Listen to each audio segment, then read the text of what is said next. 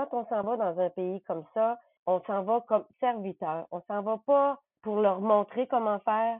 Ça, c'est nous qui apprenons énormément. Oui, on peut faire un transfert de connaissances. Ça, c'est important. Et il faut toujours s'adapter à la culture du pays.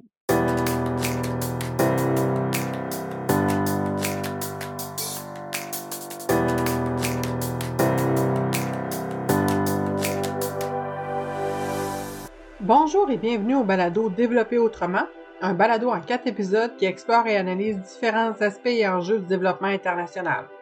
Je suis Mélanie Ali, coordonnatrice en éducation à la citoyenneté mondiale pour le Centre de solidarité internationale Corcovado à Rouyn-Noranda. Pour l'épisode d'aujourd'hui, on va se questionner sur l'impact que les voyages ou les projets humanitaires ou de coopération peuvent avoir sur ceux qui y participent. Pour ça, j'ai avec moi trois invités qui vont nous partager leur expérience. Il y a tout d'abord Normand Demers, qui est un membre du C I A de Corcovado depuis quatre ans, et c'est aussi notre président. Lui, les voyages, c'est quelque chose qui l'a toujours intéressé. Sa carrière de voyageur a commencé à dix-neuf ans, dans un projet à Haïti, puis il a fait au fil des années plusieurs voyages d'immersion culturelle, mais aussi des stages de sensibilisation dans différents pays comme Haïti, le Burkina Faso, le Vietnam, pour en nommer que quelques-uns. Ensuite, on a M. Yvon Nadeau, qui est lui aussi membre du C I A de Corcovado depuis deux mille quatorze. Il est également coopérant bénévole et en deux mille seize, il est devenu chargé de projet de coopération au Guatemala. On a finalement Mme Suzanne Lehoux, qui, elle, a commencé sa carrière en deux mille cinq en tant que coopérante bénévole et depuis deux mille huit, elle est chargée de projet pour Soudaine Entraide, un des partenaires de Corcovado, au Guatemala également. Mais tout d'abord, merci à tous les trois d'avoir accepté de sortir de votre zone de confort pour discuter avec moi aujourd'hui. On va aller tout de suite dans le vif du sujet. Qu'est-ce qui vous a attiré vers la coopération et le développement international? Si on commence avec Normand? Oui, d'accord. Moi, j'ai commencé par dire que qu'est-ce qui m'interpelle avec la coopération internationale, c'est beaucoup le contact avec l'humain, donc le, le contact avec les communautés locales. Je trouve qu'on a beaucoup à apprendre d'eux. Puis, en même temps, quand on fait un projet de coopération, je trouve qu'il y a un partage qui se fait de façon égalitaire. C'est souvent des projets qui partent des communautés, puis on vient les appuyer. C'est comme si on se mettait sur le même pied d'égalité, puis c'est une bonne façon, je trouve, de comprendre un peu c'est quoi leurs valeurs, c'est quoi leur réalité, c'est quoi leur mode de vie, c'est quoi qui les préoccupe, qu'est-ce qu'ils ont besoin. Fait que je pense que quand il y a un projet qui est commun entre les pays du Sud puis les pays euh, euh, du Nord, qui est soutenu par les pays euh, développés, je pense que ça peut créer une belle coopération, une belle chimie qui fait qu'il y a un rapport qui se fait plus égalitaire, puis c'est très euh, enrichissant pour euh, le coopérant, puis autant que celui qui nous accueille. Fait qu'il y a là un échange culturel euh, super riche, puis moi, c'est ça qui m'a Euh, d'abord euh, interpellé quand j'ai voulu faire des projets de coopération. Je reprendrai les paroles à Normand. C'est le rapport humain, c'est de, de connaître une autre culture, de vraiment vivre avec ces gens-là. C'est certain que ça m'a apporté beaucoup. J'ai appris beaucoup plus que j'ai pu donner. Ben, ça, c'est vraiment très, très enrichissant. Mais comme vient de dire Suzanne et que Normand a dit auparavant, c'est le contact direct avec la population de ces pays-là qui m'a atteint. Le fait de voyager autrement aussi, de ne pas avoir une vision simplement superficielle du pays et sa population. Euh, c'est une autre forme de bénévolat, de pouvoir aider. J'avais un besoin d'activités enrichissantes à faire pour ma retraite. Fait que c'est tout ça et un peu le hasard qui m'a amené vers la coopération internationale. Partir dans un autre pays comme ça, c'est pas toujours évident parce que la réalité est différente, même si ça peut être enrichissant. Est-ce que vous avez vécu des chocs culturels dans certains de vos voyages de coopération que vous avez faits? Alors, euh, moi, si vous permettez que je commence, euh, moi, au niveau des chocs culturels, euh, je t'avouerai que le, je pense que le choc est beaucoup plus au retour parce qu'on est très euh, plein de, de, de tout ce qu'on a connu là-bas. C'est, c'est de vivre vraiment euh, quelque chose qui, qui est très différent de nos vies à nous. Et c'est surtout quand tu reviens que l'écoute des gens n'est pas la même. Euh, nous, on est tous remplis là, de, de prêts à partager l'expérience. Puis euh, c'est sûr que les gens, euh, au début, euh, nous écoutent, mais après ça, tu peux en parler quasiment juste avec les gens qui ont vécu euh, la même chose. Alors, euh, moi, en fait, de choc culturel sur place, je peux pas dire que j'en ai eu. Je sais pas si j'étais prête à ça ou euh, la façon que je veux dire que j'ai vécu, qui était plus pauvrement. Donc, moi, ça a été vraiment... C'est au retour que je trouvais ça un peu difficile. Toi, tu restes quand même là autour de cinq mois, je crois, à chaque année? Oui, c'est ça, c'est ça. Moi, à travers les années, là, j'ai fait des séjours entre trois et cinq mois. Euh, on partait avant les fêtes, environ un mois et demi, et après les fêtes, environ trois mois. Fait que euh, moi, c'est devenu comme mon deuxième chez nous, là. Euh, c'est vraiment les gens que, je, que j'ai rencontrés et que... j'ai encore des contacts, c'est sûr que c'est un peu comme ma deuxième famille. OK. Et de voir la façon que les gens vivaient là-bas, c'est quelque chose qui m'apporte beaucoup. Parce que moi, que, peut-être que je me suis en allée là-dedans aussi, c'est que je vivais un deuil et le fait que le, le, le besoin de me sentir utile, le besoin de, de euh, vraiment de, de faire une différence, mais finalement, c'est moi qui...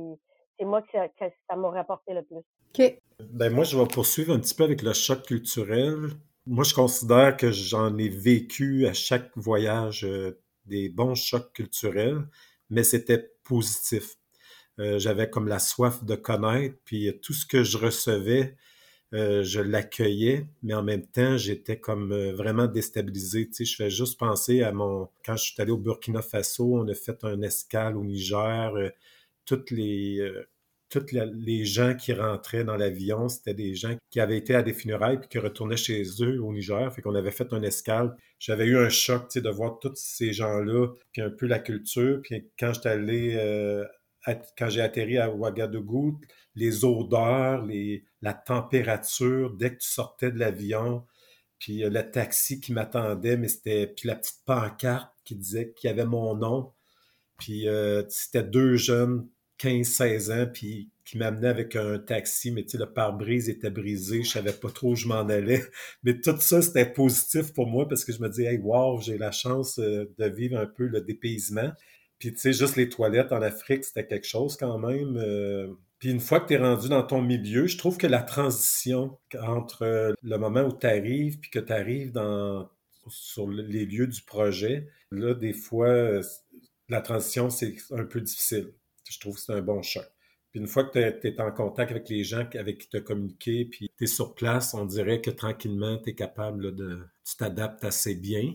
Mais euh, je trouve que le choc il est toujours là. Par contre, je le vois comme quelque chose de positif.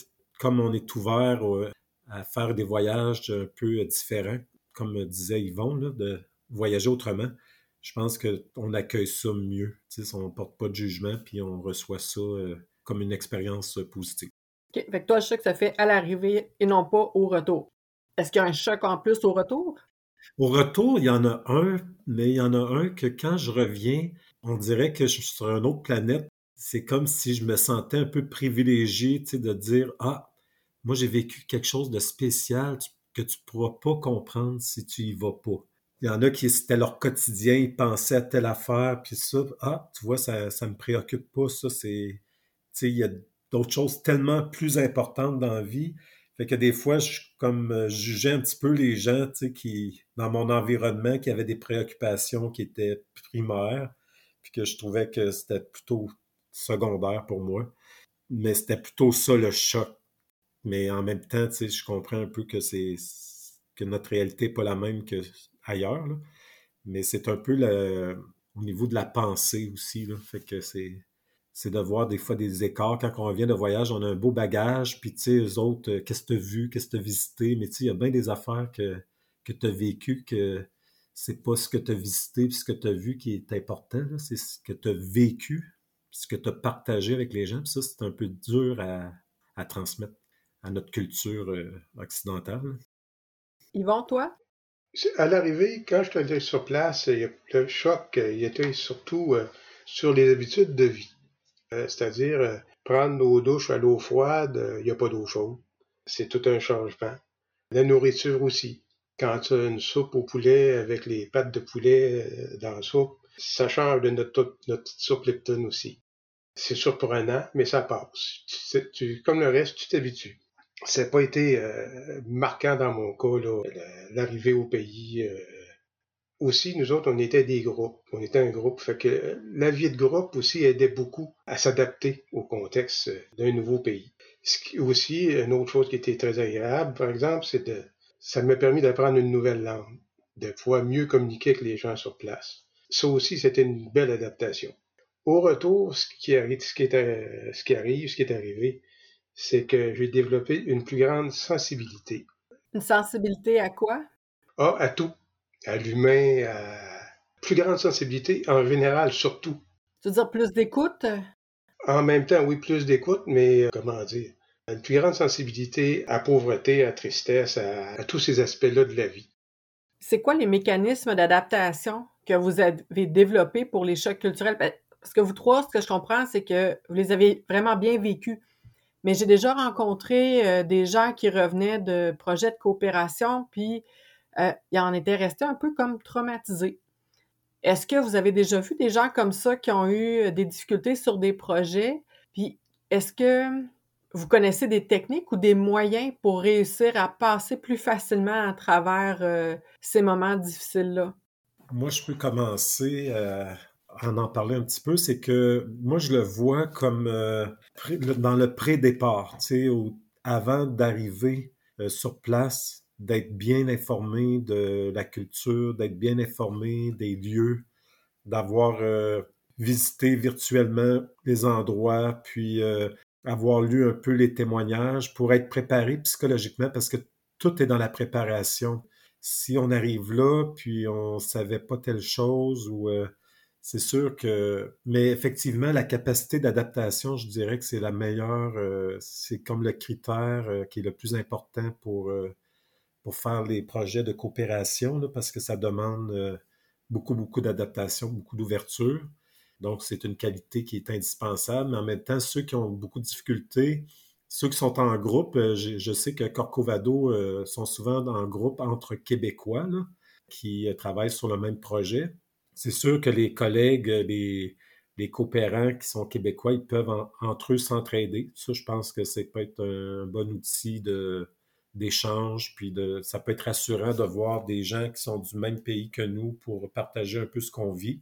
Mais euh, comme moi, j'étais souvent tout seul. Quand j'ai voyagé, j'avais pas, j'étais pas en contact avec d'autres Québécois, fait que des fois, ma solitude, des fois, euh, j'écoutais une émission euh, québécoise juste pour me ramener un petit peu à mes racines, parce qu'à un moment donné, je, je faisais un peu d'angoisse. Des fois, c'est un peu comme ça, faire des appels, faire des Skype avec des gens qu'on... Ça, ça nous aide, tu sais, si on communique, si on en parle, ça nous aide à passer au travers euh, certains chocs. Pour se réancrer, dans le fond. Euh...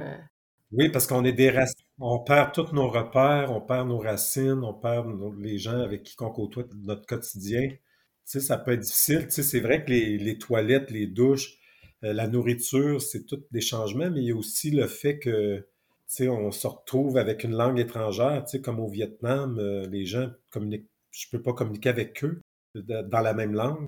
Fait que je pense que des fois, tu sais, le soir, quand tu te couches, tu te dis « Ouf! » Fait que des fois, une petite émission québécoise, un petit Skype avec des gens qu'on, qu'on aime du Québec, ça nous, ça nous aide à poursuivre, puis on passe à travers ça. Ça vaut la peine de surmonter, parce qu'après une semaine qu'on a vécu un peu la, l'adaptation, je trouve qu'on profite mieux, puis on, on est content d'avoir surmonté ces obstacles-là. Pour réenchérir là-dessus, euh, euh, ce que Normand disait, c'est que c'est vrai que la vie de groupe, elle aide beaucoup à, à l'adaptation de, de tout le monde. Ce qui est vraiment différent que de se retrouver seul euh, à quelque part. Pour ma part, euh, j'ai, euh, j'ai, j'ai vécu quelques fois avec, euh, avec des petits groupes, mais c'est sûr que moi, j'ai toujours été avec mon conjoint et avec une amie que, qu'on avait formé ce projet-là.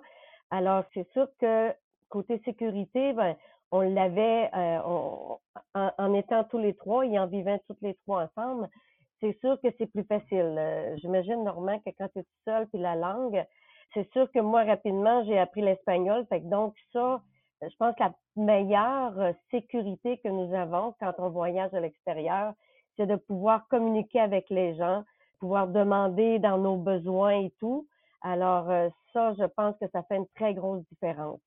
Pour avoir été euh, chargée de projet et recevoir des bénévoles, j'ai toujours vu que quand les gens avaient appris un peu d'espagnol au, au Québec, moi, je leur dis avant de partir, c'est important, si vous voulez communiquer, si vous voulez euh, vraiment avoir euh, une expérience différente, c'est d'apprendre euh, d'apprendre un peu la langue pour pouvoir, euh, et ne pas se gêner parce que, en tout cas, entre autres, moi, ce que je vis euh, au Guatemala, euh, les gens euh, nous aident aussi si jamais on n'est pas capable de communiquer et tout, là.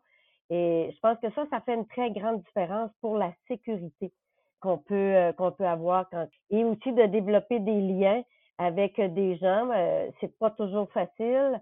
Euh, même si on pense des fois que le lien est très fort, il faut quand même toujours garder une petite, euh, une petite méfiance parce que c'est sûr que quand on est là-bas, nous, on est, euh, on est les personnes qui viennent aider, donc on est comme un peu aussi euh, la, la signe de pièce là, qu'on, qu'eux, ils peuvent... Euh, je les comprends dans leurs besoins, je pense que j'agirai vraiment de la même façon.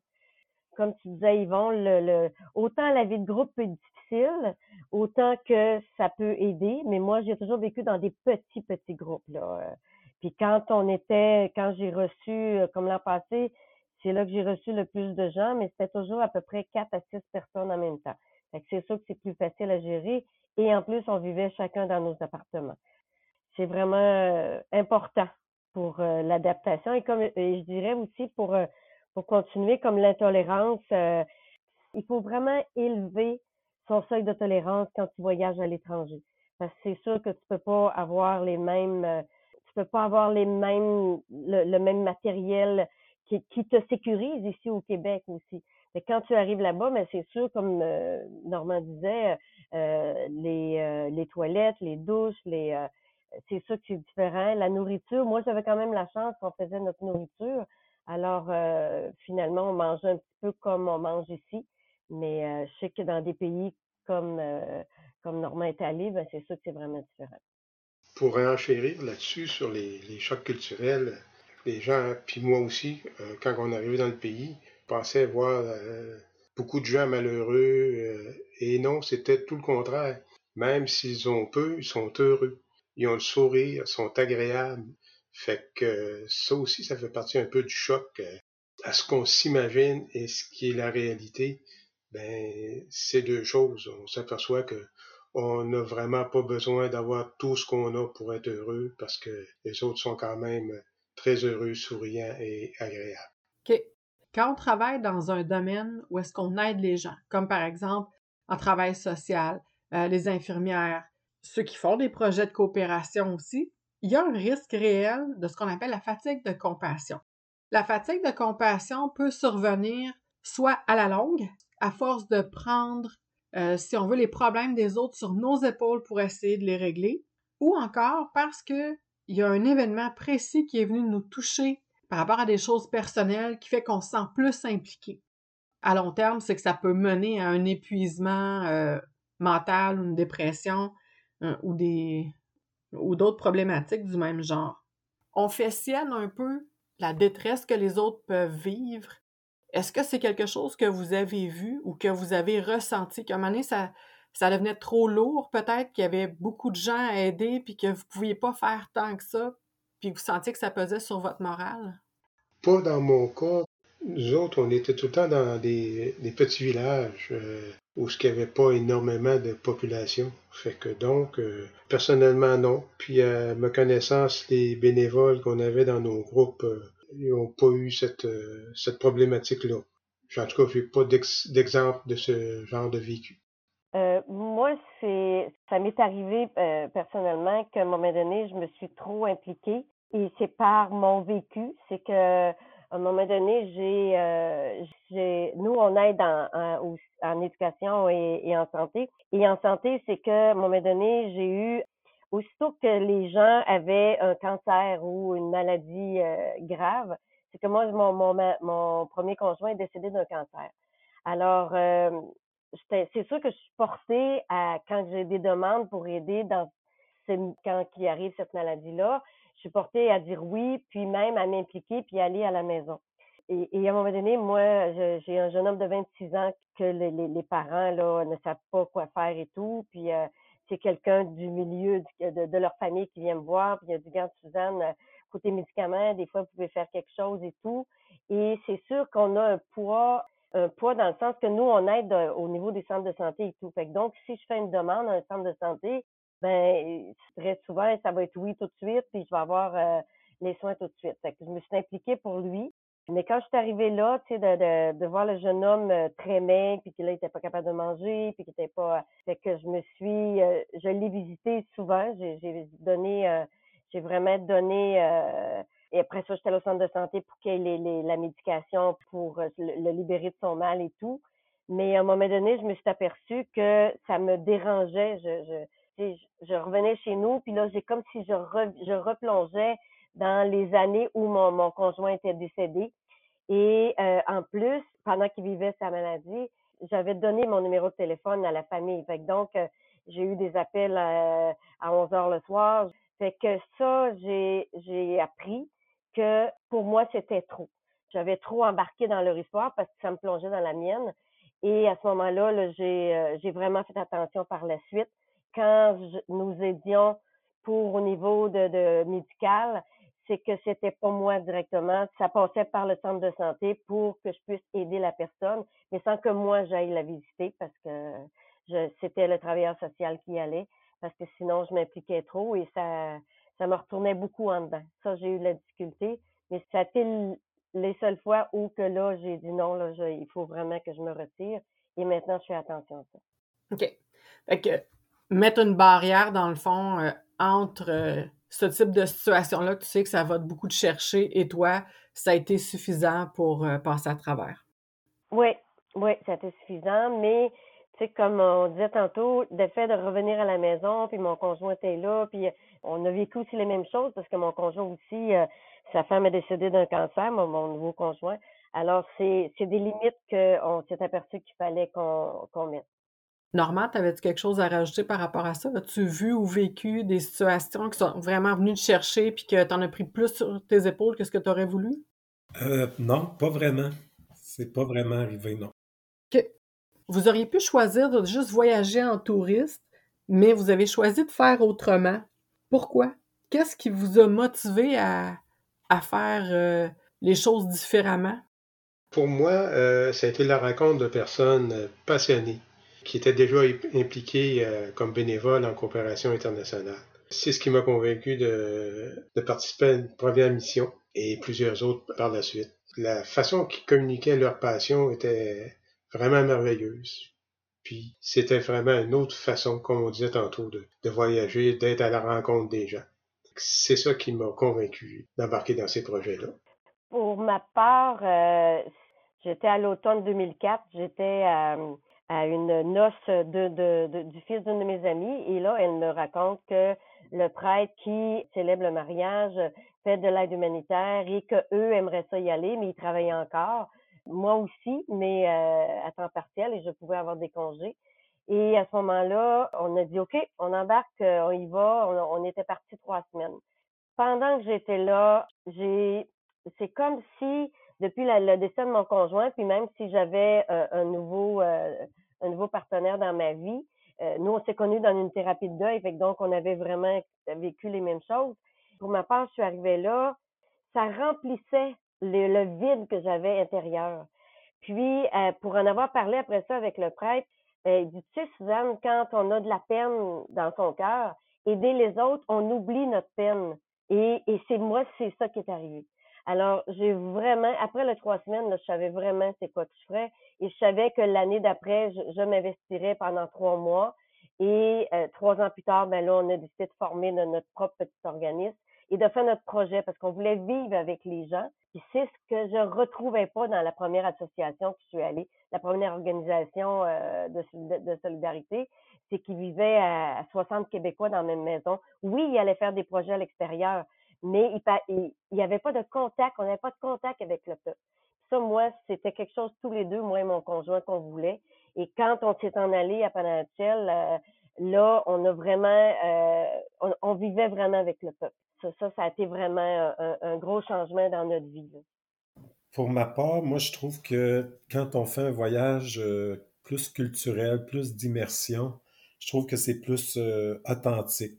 T'sais, moi, ça donne plus de sens à mes voyages qu'un, qu'un voyage de touriste. Parce que, tu sais, je trouve que quand t'es touriste, ils nous montrent qu'est-ce qu'ils veulent nous montrer. On va manger, mais ça va être pas tout à fait ce qu'ils mangent vraiment dans les communautés locales. Fait que je, il y a une distinction.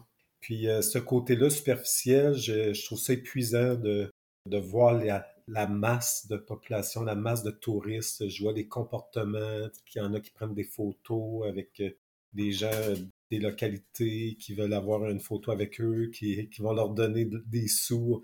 Il y a comme quelque chose qui me dérange là-dedans. Fait que c'est ça. Je veux me mettre à l'écart de ça. Je veux pas être ce genre de touriste-là. Donc, euh, j'essaie de, de me rapprocher plus de la vraie réalité des gens. Puis je trouve que c'est là que vraiment tu apprécies là, la, la particularité, l'ethnicité des, du peuple. Là. Tu, tu peux voir vraiment les distinctions. Fait que je pense que c'est... Je trouve ça plus, plus vrai, plus authentique. C'est de la cohabitation en même temps. Fait que je trouve ça vraiment intéressant, ce, ce point de vue-là. Si c'était à refaire, est-ce que vous le referiez de la même façon ou si vous changeriez des choses? Pour ma part, euh, je pense pas. Je pense pas parce que les premières années, quand j'étais avec le, le, le, la grande organisation, j'ai appris beaucoup. J'ai appris énormément. J'ai appris aussi l'espagnol. Tout de suite, la deuxième année, un exemple, ils faisaient comme un comptoir d'entraide là-bas et on devait être en contact avec les gens, mais j'avais pas de, je parlais pas espagnol. Fait que j'avais demandé aux au prêtres de me faire des, des, des questions ou des réponses en espagnol et là, je les répétais souvent. Et je disais aux gens, ben regardez, vous êtes mon professeur, je veux apprendre et tout. Je pense pas que je changerais de quoi. Ça, ça fait, ça, ça va faire dix-sept ans, puis euh, non, je, je pense que tout est apprentissage. Puis je, à chaque voyage, à chaque À chaque étape de vie, j'ai, j'ai appris. Je, je, non, il n'y a, a rien que j'aurais à changer, je pense. Ben, c'est sûr que t- tout peut s'améliorer. Peut-être qu'il y aurait des choses qui devraient être changées, mais que moi, je ne le vois pas. Pour ma part, euh, je pense que tout était correct. Ça te satisfait comme ça? Oui, puis euh, comme Suzanne, euh, moi, c'est pareil, je ne changerai absolument rien euh, à ça. C'était une période d'apprentissage, mes premiers voyages euh, en tant que bénévole, avec des gens extraordinaires, desquels j'ai appris beaucoup, beaucoup. Non, euh, je ne changerai absolument rien. Tu commencerais même pas plus tôt dans ta vie? Non, parce qu'avec le travail, j'avais pas la possibilité de partir deux mois. Là. Et trois semaines à l'automne, cinq semaines, après ça, janvier, février. Avec le travail, c'était impossible. Ou il aurait fallu que je le fasse euh, de façon différente, pas de cette manière-là que j'ai pu commencer. Étant retraité, ben, j'étais libre, de, plus libre de mon temps.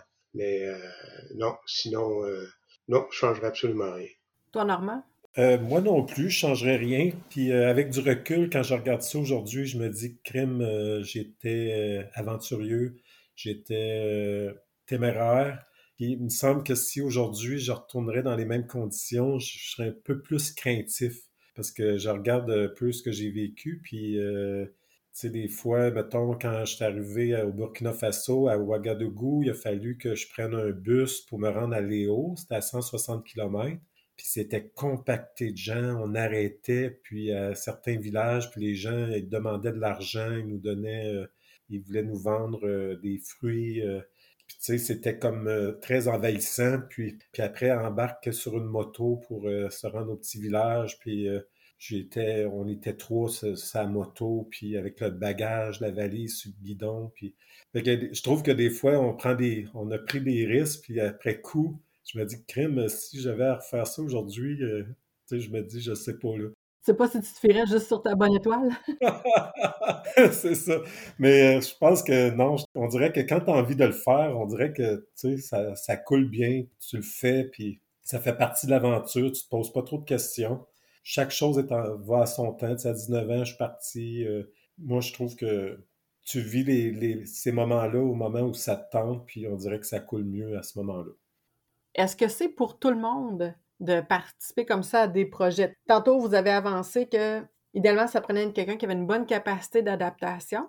Est-ce qu'il y a d'autres euh, traits de personnalité que ça prend pour bien vivre cette expérience-là ou si bien accompagné, pas mal n'importe qui pourrait faire un projet comme ça? Ben, moi, je vais commencer. Je pourrais dire que l'autre qualité que ça prend, c'est euh, beaucoup d'ouverture d'esprit, beaucoup euh, d'écoute, puis euh, du non-jugement, puis d'être capable de silen- d'être silencieux, d'observer. Parce que les gens, les gens qu'on va rencontrer, c'est des gens qui nous accueillent à bras ouverts, puis on, on est des étrangers qui arrivent dans leur pays. Euh, ils ont une façon de faire, ils ont une culture, on a la nôtre. Donc, il y a un choc qui se fait là, mais moi, je pense que quand on arrive en tant qu'étrangers, avant de porter un jugement sur leur façon de faire, il faut vraiment vivre avec eux, de ne pas juger, d'être ouvert, puis de bien observer, puis d'accepter certaines conditions. Puis ensuite, dans un rapport égalitaire, amener des changements qu'eux veulent bien amener, qui vont répondre à leurs besoins avec la technologie qu'ils ont. Si on veut avoir ce genre de rapport-là, pour ne pas avoir l'air de quelqu'un qui veut être un, un peu la mentalité du colonisateur, mais il faut défaire cette mentalité-là absolument. Puis comme ils sont très accueillants, ça serait facile, tu sais, de, d'imposer un peu sa vision, puis de ne pas respecter leur culture, puis de dire « Regardez, moi, je fais ça », puis euh, montrer des photos de, de ce qu'on a chez nous, puis... Euh, Il faut, faut être vraiment prudent, puis il faut être respectueux, puis la façon de faire, c'est, c'est de, de s'adapter à la culture étrangère, et non le contraire. Okay. Est-ce que tu crois, dans ces conditions-là, que n'importe qui pourrait le faire s'il est bien encadré? Euh, oui, ben, je pense que quelqu'un peut le faire s'il y a un accompagnateur qui, qui a l'habitude, puis qu'on peut faire des retours sur euh, la journée. Comme quand je suis allé en Haïti, on avait un accompagnateur, on était des jeunes, puis à chaque fin de journée, après avoir fait des projets, d'avoir été à, à l'église, après avoir été dans les rizières, après avoir visité des, des projets d'ingénierie de, pour euh, irriguer les terres, là, on revenait sur qu'est-ce que vous avez vu, qu'est-ce que, comment vous vous êtes senti. Dans le fond, ça prend quelqu'un qui va... Tu sais, à travers les échanges qui vont un petit peu ramener euh, l'idée qu'on est là pour soutenir des initiatives locales, puis de ne pas porter de jugement, puis de se regarder aussi, tu sais, nous, on est qui là, pour juger? Tu sais, si euh, moi, je voyais comme à, au Burkina Faso des sacs noirs, là, des petits sacs noirs parce que tout le monde va au marché, puis les sacs noirs traînent un peu partout dans le paysage. Euh, fait que tu sais, c'est un peu... Euh, tu dis, voyons, pourquoi ils ne ramassent pas leurs sacs noirs? Il y en a partout, puis... Euh, des boîtes de lait qui vident, eux autres, ils jettent ça. Mais moi, je pense que nos déchets, nous autres, là, c'est assez catastrophique aussi. On les dompe ailleurs, on les voit pas, on les cache. Euh, c'est-tu mieux? Eux autres, ils n'en ont presque pas, c'est juste qu'on les voit. Mais nous autres, on les camoufle dans un site d'enfouissement. Ou on les envoie outre-mer. Outre-mer, on les, on les envoie chez eux, tu sais, parce qu'on ne sait pas où les... Comme on a vu dans le film hier, euh, « Vivre grand ». Exactement. Fait que moi, je trouve que c'est, c'est à travers des échanges, puis quelqu'un qui, qui a vécu des projets, puis qui est accepté par la communauté. Qui est capable de servir de médiateur, dans le fond. Oui, c'est ça, puis qui a, qui a, qui a été accepté aussi par la communauté, qui est un leader à, à ce niveau-là, puis qui est capable de ramener les gens à dire « Oups, ton jugement, là, il est pas... » Tu sais, on va, on, va, on va regarder les faits, là, parce que, tu sais, nos pays industrialisés, nous autres, on n'a pas de leçons à donner, là. Fait qu'il faut, fa- faut être prudent là-dedans. Pour ma part, euh, moi, je pense pas que tout le monde peut l'avoir. Euh, comme Normand disait, il faut vraiment une très grande ouverture d'esprit. Ne pas penser qu'on a tout à leur montrer ou à leur apprendre, bien au contraire. Ce qu'ils n'ont pas, c'est simplement les, les moyens financiers. Mais euh, souvent, ils ont la compétence et la volonté de le réaliser. Parce que le travail d'équipe avec les populations locales, c'est extraordinaire. C'est vraiment quelque chose de très beau. Euh, faut que les gens soient... capable de s'adapter à différents travaux et différentes conditions de vie. Pas s'attendre à notre confort habituel. Les animaux, les insectes sont très présents. Des coqs, ça chante pas au lever du jour, ça chante toute la nuit. Quand tu vis vraiment comme les gens du pays, ben c'est cette adaptation-là qu'il faut que tu sois prêt à, à accepter. C'est vraiment différent, mais tellement extraordinaire. Alors pour continuer, euh, c'est, c'est, vous avez... vraiment eu des, des beaux partages, Yvon et, et Normand. Pour ma part, je suis d'accord avec Yvon, c'est pas tout le monde qui peut aller faire de, de la solidarité internationale. Moi, comme je dis souvent, dans, dans la première, première partie qui est importante, c'est la formation. C'est, et même, je dirais que moi, j'ai vu dans l'autre organisme là qu'il y avait des gens qui y arrivaient, là, que les autres, ça faisait trois ans, quatre ans qu'ils allaient là, fait qu'ils s'accaparaient euh, vraiment le place. Ça, moi, je trouvais ça déplorable parce que je disais, la première chose qu'on doit faire, c'est de la solidarité entre nous, les Québécois. Ça, je trouvais que ça manquait parce que c'est les anciens, on dirait qu'ils oubliaient ça complètement. Ensuite, il y a des gens que pour eux, euh, il n'y en a pas de pauvreté. On a tous rencontré dans notre vie quelqu'un qui, pour eux, la pauvreté, ça n'existe pas, ou qui vont nous dire, ben là, ils ont juste à travailler. Ah, mais là, moi, je leur réponds toujours, il n'y en a pas de travail. Pas parce qu'ils ne veulent pas, il n'y en a pas de travail. Moi, souvent, les bénévoles que j'ai eus, c'est des gens qui travaillent déjà avec moi au Québec. Donc, moi, je dis toujours, si tu es capable de faire du bénévolat et de, de, de partager euh, dans un groupe, déjà là, c'est un plus. Ensuite, ben là, moi, je dis toujours, un bon bénévole fait ce qu'il a à faire dans le pays. Tu sais, moi, j'ai eu des gens qui me disaient, ben, regarde, écoute, Suzanne, je pourrais y aller, moi, euh, je fais, je fais de la construction. Mais la construction au Guatemala et la construction au Québec, c'est pas pareil. Un autre professeur disait, ben, je pourrais donner des cours de français. Ben là, oui, oui, ça serait bien, je, ça, ça serait correct. Mais est-ce que c'est ça qu'ils ont besoin dans la communauté? Puis je pense qu'avec Corcovado, on en parle souvent. Il faut déterminer les besoins que les gens ont et être prêt à servir. Quand on s'en va dans un pays comme ça, on s'en va comme serviteur. On s'en va pas pour leur montrer comment faire. D'un, c'est nous qui apprenons énormément. Oui, on peut faire un transfert de connaissances. Ça, c'est important. Et il faut toujours s'adapter à la culture du pays. Tu sais, moi, des gens, euh, des gens, des fois, ils vont dire, ben, regarde, nous autres, on envoie, on envoie du matériel là-bas. Euh, tout et, et on aide sur place avec ça. Mais tu sais, des gens vont dire, ben regarde, euh, oui, mais ils n'ont pas de... Pourquoi ils font tant d'enfants? Pourquoi que euh, ils ont de la misère à manger? Ils vont faire, ils vont, ils vont avoir des grosses familles. Ben nous, on n'a pas à juger ça. Et comme disait Yvon, quand tu vas un bon bénévole, tu n'as pas de jugement. Tu fais ce qu'il y a à faire pour aider les gens là-bas. Tu t'en vas au service de ces gens-là et tu apprends énormément. Fait que c'est pas tout le monde qui est capable de faire ça. Il y a une dose d'éducation qui doit être faite euh, au Québec avant, si je comprends bien, selon toi. Exactement, exactement. Puis, sais-tu, c'est quoi la, la meilleure qualité d'un bénévole? C'est l'humilité, de, d'être humble dans, dans les actions que tu fais. C'est d'avoir beaucoup d'ouverture, d'être humble. Et c'est comme ça que tu vas développer vraiment, là, dans, tu vas recevoir dans ton intérieur là, tellement, là, euh, moi, en tout cas, ça m'a, euh, comme je disais au début, euh, je pense que c'est Normand, comment que, non, c'est Yvon, euh, que quand tu étais revenu ici, tu étais plus sensible aux autres. Moi, ça a fait la même chose aussi. Tellement d'accord avec tout ce que tu dis. Oui, j'appuie. C'est super intéressant de, de, de vous entendre. Est-ce que vous voyez la vie différemment aujourd'hui grâce à ça, grâce à tous ces voyages que vous avez faits? Qu'est-ce que ça a changé pour vous? J'ai une meilleure compréhension de la vie de ces gens-là en allant sur le terrain. Ça, c'est certain quand tu vis avec eux autres. Euh, mon regard a changé sur les populations du Sud, mais aussi sur nos premiers peuples, à nous autres aussi. Mais c'est ces voyages-là qui m'ont permis d'avoir ce regard différent-là. OK.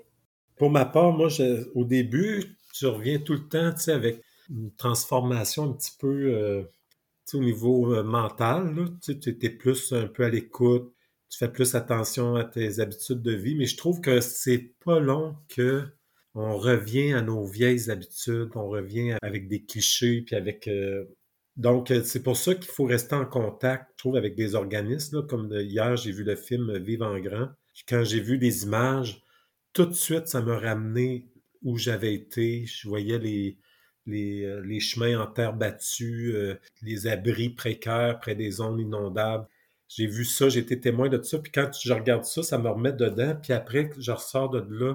Tu sais, on dirait que là, ça me ramène, il faut que je fasse attention à ça, euh, porter moins de jugement, puis plus euh, m'investir.